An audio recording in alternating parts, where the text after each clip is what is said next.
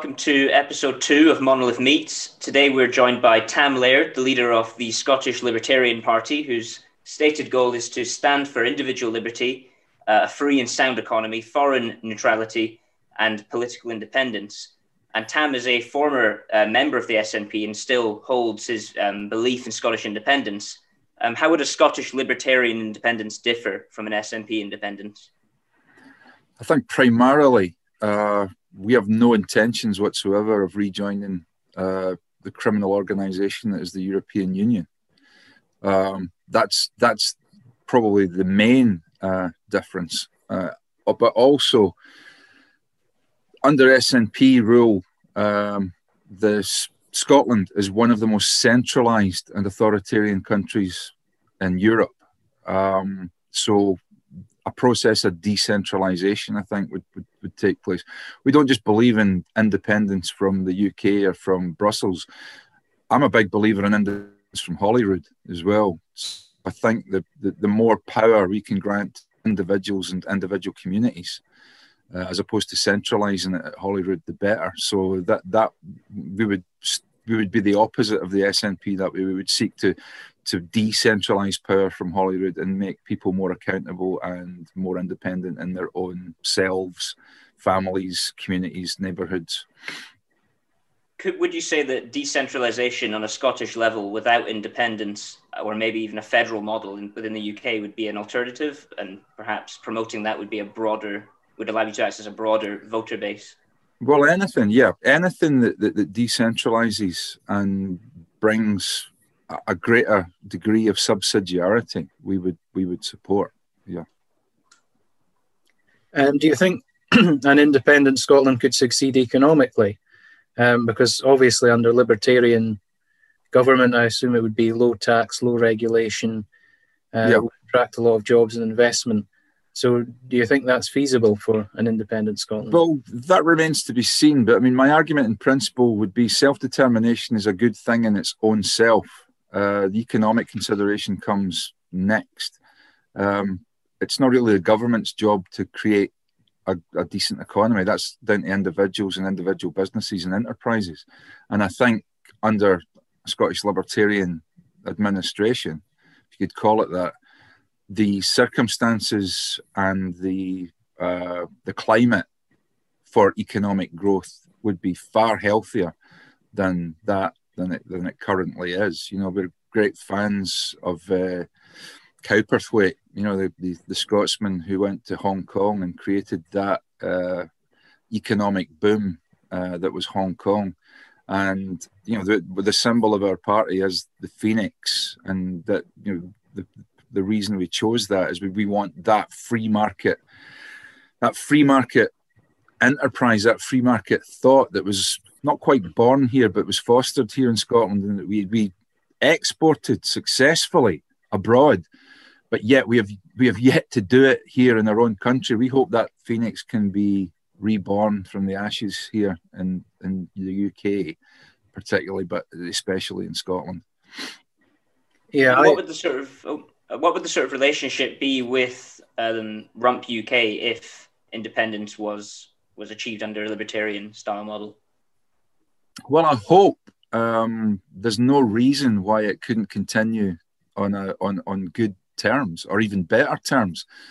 I certainly know that um, when I got divorced, my relationship with my wife got a lot better than it did than when we were uh, were both uh, we were both married. And I know a lot of people who, who can say the same thing. So divorce doesn't necessarily need to be the end of anything. It can be the beginning of something much better for, for each of the parties. So uh, I think, and and hopefully maybe England can can could learn from our example, and maybe the, there could be more independence and more uh, subsidiarity within England. You know, it'd be great to see maybe regional uh, regional parliaments, regional assemblies, or just greater autonomy uh, within England itself. Uh, maybe not necessarily parliaments because they have to be they have to be paid for uh, usually by the taxpayer but anything that can bring uh, subsidiarity to individuals and to communities would be a good thing. Yeah, um, the way I see it is we already have local governments. Um, we had them before devolution. Why couldn't they be used as a way of moving power downward? And yeah. I think it's just the, the obsession with regional parliaments, and it'll just create another layer of government in between Westminster and the local people. So, yeah, I think well, it's better. More, more, power to the to the local governments. Then is probably the, the better solution. That way, if your local government sucks, it's going to become vastly apparent, uh, and and exactly why they suck as well. Because you know, if your neighbouring regions, neighbouring communities are doing well with low taxation and free trade, uh, then there's no reason why you know your local community can't do that either. So and you and you can you can freely move. It's easier for people to move to the next council area, you know, the next local community area than it is for to move to a different country to get economic freedom. Yeah. Um, do you think with the Scottish Parliament elections um, after independence, say, there's a chance for libertarians to form a government or win a substantial number of representation there? The honest answer to that is I don't know. Um, it's difficult. In Scotland, we suffer from over 60 years of socialist stinking thinking, which is almost ingrained, it's fossilized in people's brains. And I don't know that that's ready to change anytime soon. I mean, we've got a mammoth task ahead of us, you know, to try and change people's thinking. You know, you know the old saying: if a man's not a socialist by the time he's 21, or you know, by the time he's 20, he has no heart. If he's still a socialist when he's 30, he has no brain. There's an addendum to that, which is if he's still a socialist when he's 50, he's probably Scottish. So um, it's it's a it's a mammoth task that we, that we have. So I'm not. I am optimistically hopeful, but at the same time, I, am not carried away that, that we that we can you know we can make a dent anytime soon. It's just a matter of chipping away and trying to change people. But I, I see our party's role as largely didactic. You know, the, using the electoral system to try and get your message out there, and hopefully it permeates and by osmosis you can try and and change people's people's view. Um, and I mean, in the short term, I mean, I don't know that this election coming up in Scotland will even go ahead. I mean, I wouldn't put it past the SNP or even the opposition parties that are in the, the, Scottish Parliament to suggest that we don't have an election because of the COVID nonsense. But uh, should it go ahead, uh, I don't know that that will necessarily result in Scottish independence. I mean, all the polls indicate that independence has become a uh, has become very important on the agenda. But I don't know if that's necessarily the case. We'll just have to wait and see. Personally, and I, I only speak personally because we have different viewpoints within the party, I don't support a second referendum. We had a referendum. Uh, the answer was no, they wanted to re- remain part of the UK. Um, I don't think we should have a, second referendum on that any more than we have a should have a second referendum on on Europe. You know, we had we had the vote, and the, you know the vote stands. My point of view is that Scottish independence will come when the people, the vast majority of the people, are ready for it. Um, and you do that by creating independent people, independent finance, independent states of mind and then for those people and those families, the idea of anything other than an independent nation state will seem an anathema to them. But I think, I mean, I've waited, the country itself, Scotland's waited 300 years for independence. I've personally waited about 40 years of my life. I think I can wait another 10 or 20 to get it right. Unfortunately, what the SNP is offering people and what a lot of people want is not, in fact, independence. It's just what they want is to exchange one foreign master for another. Let's get rid of the evil Tories in England, and then we here in Scotland can have this uh, wonderful socialist utopia in which you know we, we, we care for everybody and it's it's all great because the terrible nasty Westminster government isn't there to interfere with us, and that's just bullshit to be quite honest with you. In terms of uh, taxation and public spending, um, I read somewhere that your party was in favour of essentially abolishing all taxes other than income tax and reducing the size of the state quite drastically. Um, how, how far would tax cuts go and how far would cutting? Well, I would, I would like to see across the board somewhere between, you know, initially I'd love to get rid of all taxation, you know, but let's let's try and be practical. Um, just you know exterminate all forms of taxation other than a basic rate uh, tax, and and even that voluntary, you know, and to incentivize maybe if maybe you could say if you don't pay tax, you don't vote. Okay, why should you have a, a say if you're not a stakeholder or a shareholder? So and a, a, rate of income tax across the board, including everybody, uh, between 10 and 15 percent maximum, and then aim to reduce that incrementally as as as time goes on. There are some in the party who look favourably on a land value tax as opposed to an income tax. Um, that's something we've looked at. Uh, other people suggest, you know, a, a sales tax. Um, but I think in the short term, at least, the most practical method is to reduce tax down to the, the lowest possible you, you possible. I don't see a reason why any government or administration cannot survive on a 10 to 15 percent rate of income tax. What what would that require losing? What sort of uh, state services would that require losing? Well, we'd need to have a really good look at what we we really require from government as you know, libertarians uh, on a minarchist level, just it's the police, uh, the judiciary, uh, and the military. Know, Scotland isn't going to need. I mean, who the hell is Scotland really going to go to war with? Um, so the military can certainly be more streamlined uh, and more uh, maybe go down the route of Switzerland uh, on the, on that thing. Um, there's plenty of corporate welfare that can be cut back. You know, we the Scottish government gives handouts to Amazon, uh, gives uh, handouts to T in the Park. You know, there's lots of corporate uh, and sock puppet charities that get government money that don't need it. That can be cut back.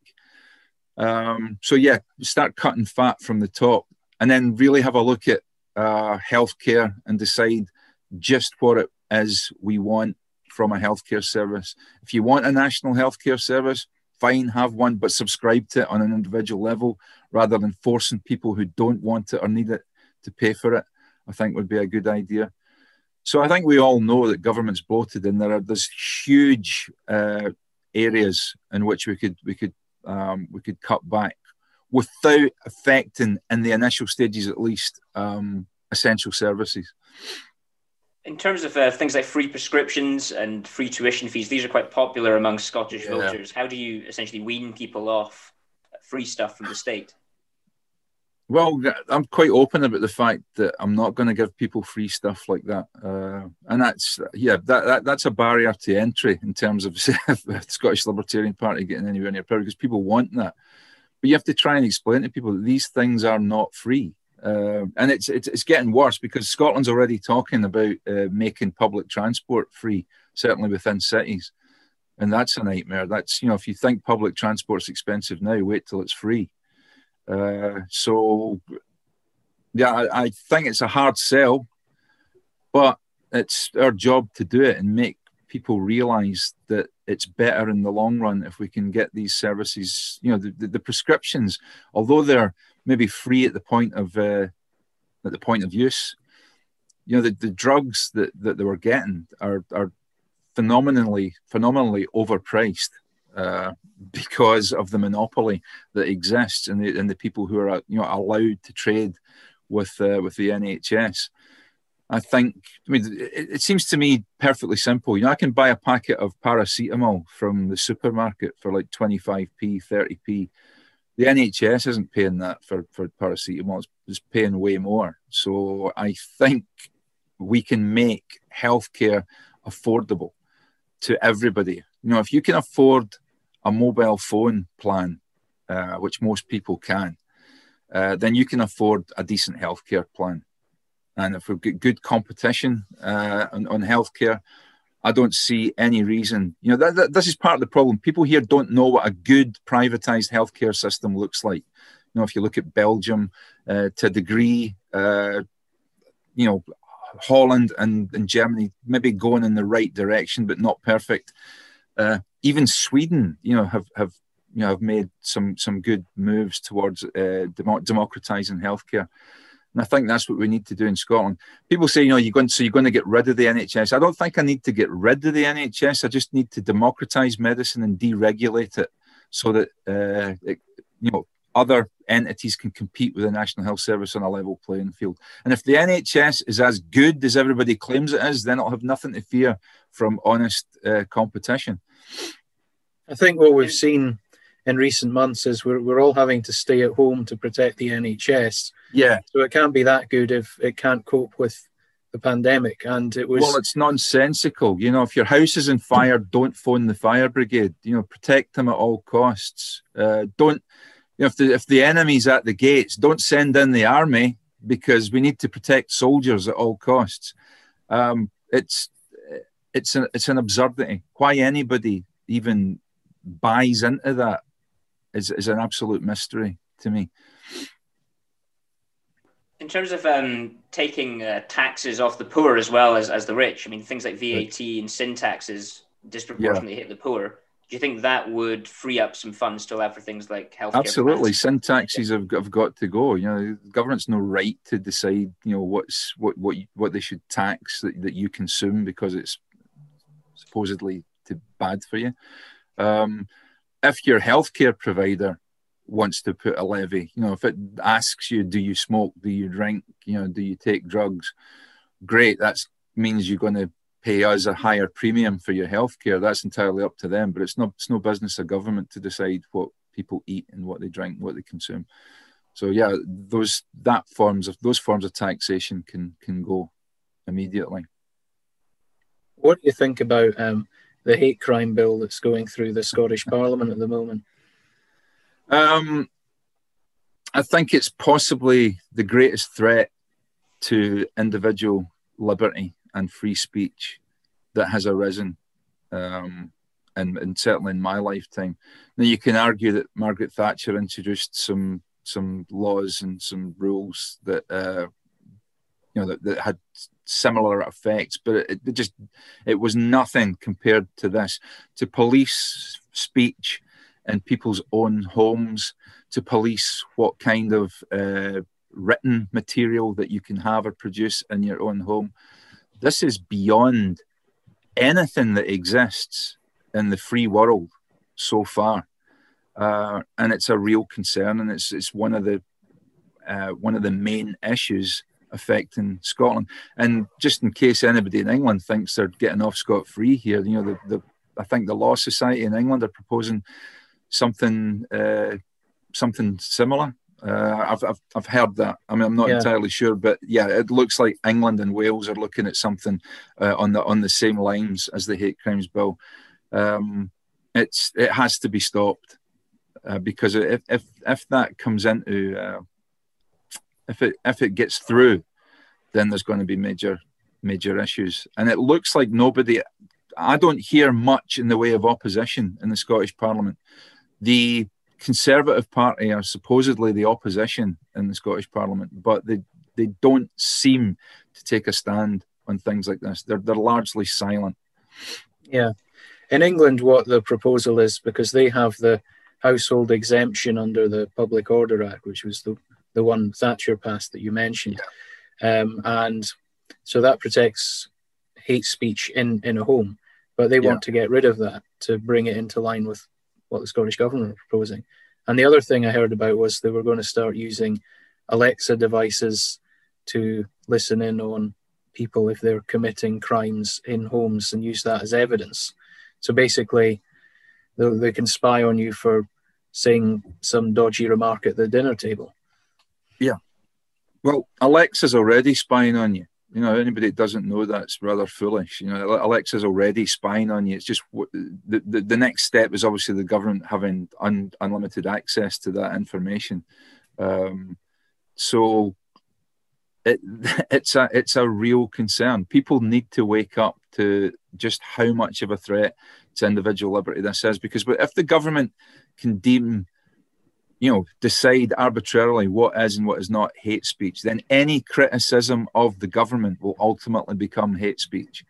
It's already started. You know, somebody called Anna Soubry a Nazi, so got arrested. Somebody called Nicola Sturgeon a Nazi, got arrested. Um, why not? So if I call Nicola Sturgeon an idiot, am I going to get arrested for that? So coupled with government deciding what is and what is not um, the truth, you know, disinformation. You're you're spreading disinformation, so we're going to shut you down. So if you can spread disinformation about COVID, for example, then the next thing is you're spreading disinformation about climate change, or you're or you're spreading disinformation about economics, or you're just spreading disinformation about the government, and we've got to shut you up. So that this is where we're going, and anybody who doesn't see that really needs to wake up and smell the beans, you know. Yeah. If, if you were in charge of, a, of an independent libertarian Scotland, what sort of policies would you implement to curtail the power of big tech in terms of uh, interfering with free speech and uh, privacy and data and things like that? Um, well, that's a good question. Uh, I don't. I'm not sure that I have the answer. I don't know if I would go down the road of Poland, the road of Poland, and, and sort of make you know make rules about what the, what big tech can and cannot do. I think the best thing for government to do is to get out of there completely and just allow anybody that wants to to start up their own tech company, their own platform, uh, and have access, uh, unregulated access to the internet, so that they can compete properly with these people. Um, in terms, in terms of, of, I mean, Parler tried to sort of um, do an up, sort of become the new app uh, once yeah. they when Twitter banned Trump, and, and they were shut down. Uh, their servers were shut yeah. down, banned from app stores, and that's sort of them acting almost like an economic cartel. Yeah. Is that yeah? you well, I, be happy with sort of but, regulations there to restrict that sort of economic activity? Well, well, mm, I don't. I, again, regulation is it's a word I don't like. Why not? The, one of the problems here is, you know, when when Jordan Peterson and uh, Dave uh, Rubin tried to get their thing going, they say, oh, this is great. We can break free of the platforms, break free of big tech, and start our own. Then they started to find there was going to be problems monetizing. So one of the one of the next problems you, you discover is it's then hard to get a bank to bank to, to back you. So what we need is deregulate banking. You know, if we deregulate banking, if you've got if you can make that independent, then you no longer have a problem getting financing and getting monetized. Um, so I would rather look into ways of deregulating roundabout these companies in order that they cannot have their cartel rather than regulating the companies themselves. And then the Wall Street situation recently, where some Redditors yeah. uh, sort of boosted the price of GameStop and sort of uh, screwed over some hedge funds who were short selling. What, yeah. What's your opinion on that? Uh, well, we I, I, support the the rebellion. I support the the GameStop Reddit thread rebellion 100%. This is something that Wall Street's been doing for you know, the hedge funds have been doing for you know years.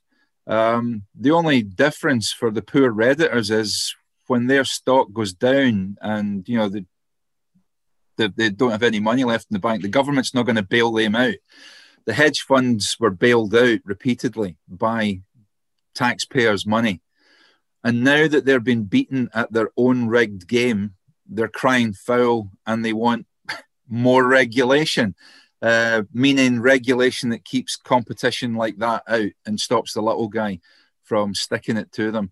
So, yeah, I'm against the regulation and I'm all for I don't know how successful in the end this Reddit thing's going to be. Uh, Wall Street always seem to win in the end, but they do that because they've got everything's because you've got big government on your side. Big tech rules because it's got big government on its side.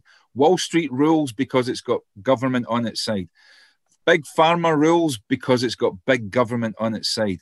And that's that's always the you know whatever situation you come across like that, you'll always find government and some sort of government regulation behind it. Yeah, I would agree with you. I think um, it's it's good what the redditors have done, and it's funny that the monopolies always seem to want more regulation. it's like Amazon, Apple, Google, all the big tech companies yeah. want regulation on speech so that they can control what's yeah. on their platforms, and it only benefits the big business as well um, because they can afford course. to comply with everything. If, if anybody was under any doubt about what who regulation benefits, you know, when people cry for more regulation, This Reddit thing should demonstrate to everybody that regulation benefits corporations and big companies. It doesn't, you know, it doesn't, it doesn't hold them up in the slightest. It just creates a barrier to entry for their competitors and for smaller companies to compete with them. Yeah.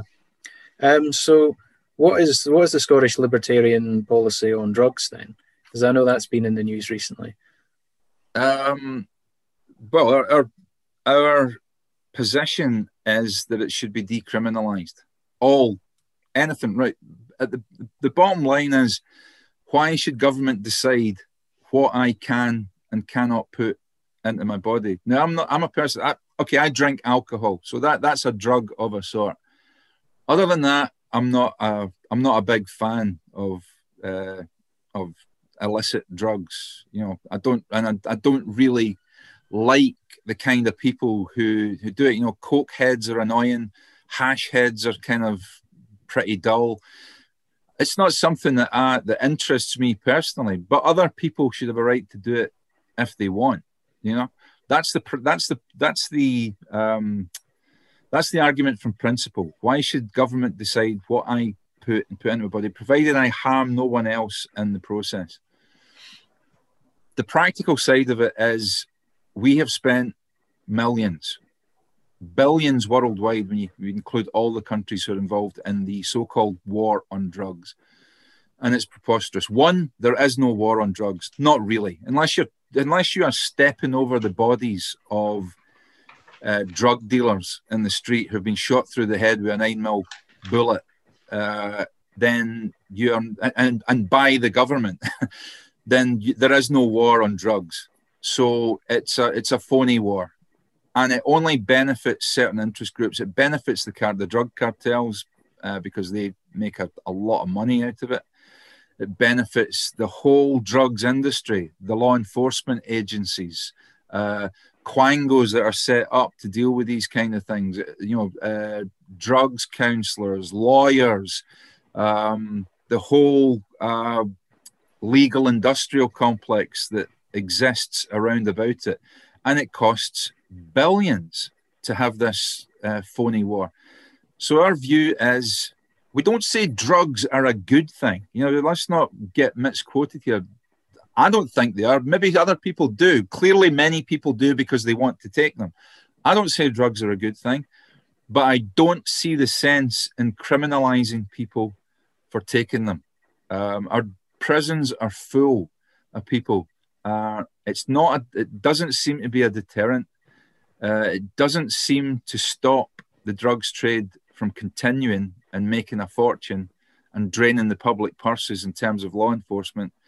So it's time, and there's no point tinkering around the edges. Okay, we'll we'll, we'll legalize this, but we won't legalize that. Well, that just that just makes the the the criminal fraternity swing fire and change position to and, and, and concentrate on another product.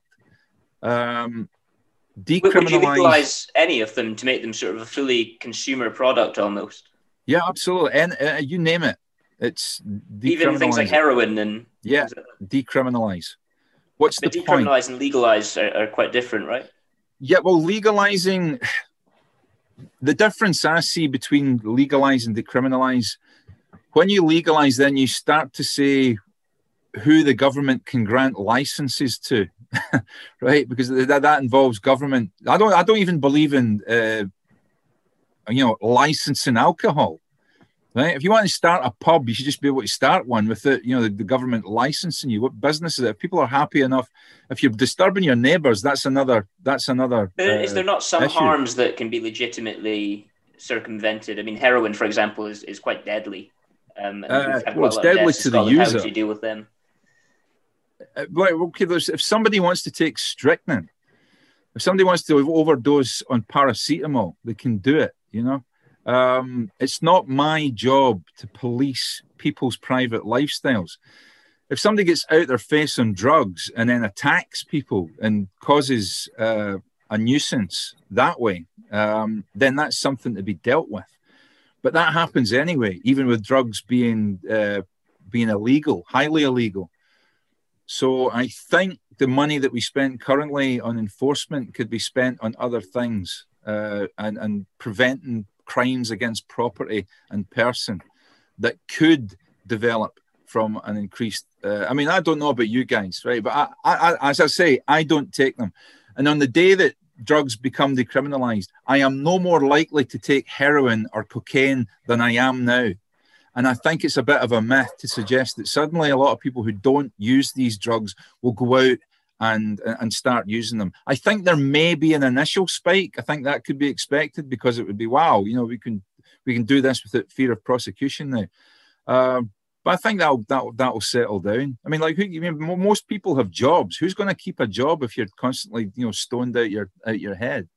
I don't think there are some vulnerable vulnerable people who will sort of fall into quite deep drug use. Um, uh, do you think, think there's any sort of responsibility, whether it's the state or the community, to step yeah. in and help that person? Well, the community can come in and do it if they have, uh, if people are that way inclined. We already have charities that, that reach out and help uh, drug drug abusers and drug users. I've no reason. I've not seen no reason why that wouldn't continue. Um, and if you if you have a free market on drugs, you may actually have companies who say, okay, if you buy our product, 10% of our product will go into helping people who have addictions. So you can choose to buy that product as opposed to any other. So it gives people a choice. You know, the decriminalization will give people a choice. Most of the most of the harm, as I understand it, because I'm not a drug user, but most of the harm that happens to people who take drugs is because they're taking crappy drugs. And the reason they're taking crappy drugs is because they can't get good stuff at a, re- at a reasonable price. But is so regulation also not a part of it? When when cannabis was legalized in, in California, regulations came in and made made the doses far more manageable. People weren't having as, as bad a time on stuff. Well, I don't, but that won't prevent you from getting stuff that is yeah, that, that just all that does is provides a gateway for the criminal organizations that we're trying to circumvent to to say, okay, well, the government's regulated this cannabis. Everybody knows it's crap. Everybody knows you need loads of it to get it to get you high. Uh, that leaves a niche in the market for criminals to provide an alternative product at a cheaper price. So why why leave that door open? Is is, is my view. Uh, on the topic of criminal justice, um, what are your opinions on the SNP's suggestion of getting rid of corroboration and their historic low funding of legal aid? You were referring to the legal system being one of the yeah. necessities. Uh, would that be something you'd increase funding to? Would I increase funding in legal aid? Yeah, uh, give people representation in court. I would, I would be high. I would be highly. I, what I would like to do is deregulate law so that we can get more lawyers uh, operating in that system without barriers to entry. Um, there's, there's, you know, you, there's only a few law firms that, that are competent and that people can use in criminal law. So if we can open up the gates there and let anybody who wants to, who's competent, and if you're not competent, you won't last long. But anybody who's competent to to be able to practice law and to specialize in criminal cases, you know, you may get free market lawyers who don't have a law school degree, but they're perfectly great at uh, defending people in court. So I would, I would like to, I would like to see more of that. So I don't think uh, a solution would be to increase the amount of money given to legal aid. It just goes into lawyers' pockets. It doesn't necessarily help those who, who are in need of a good lawyer. Um, what was the second part of that?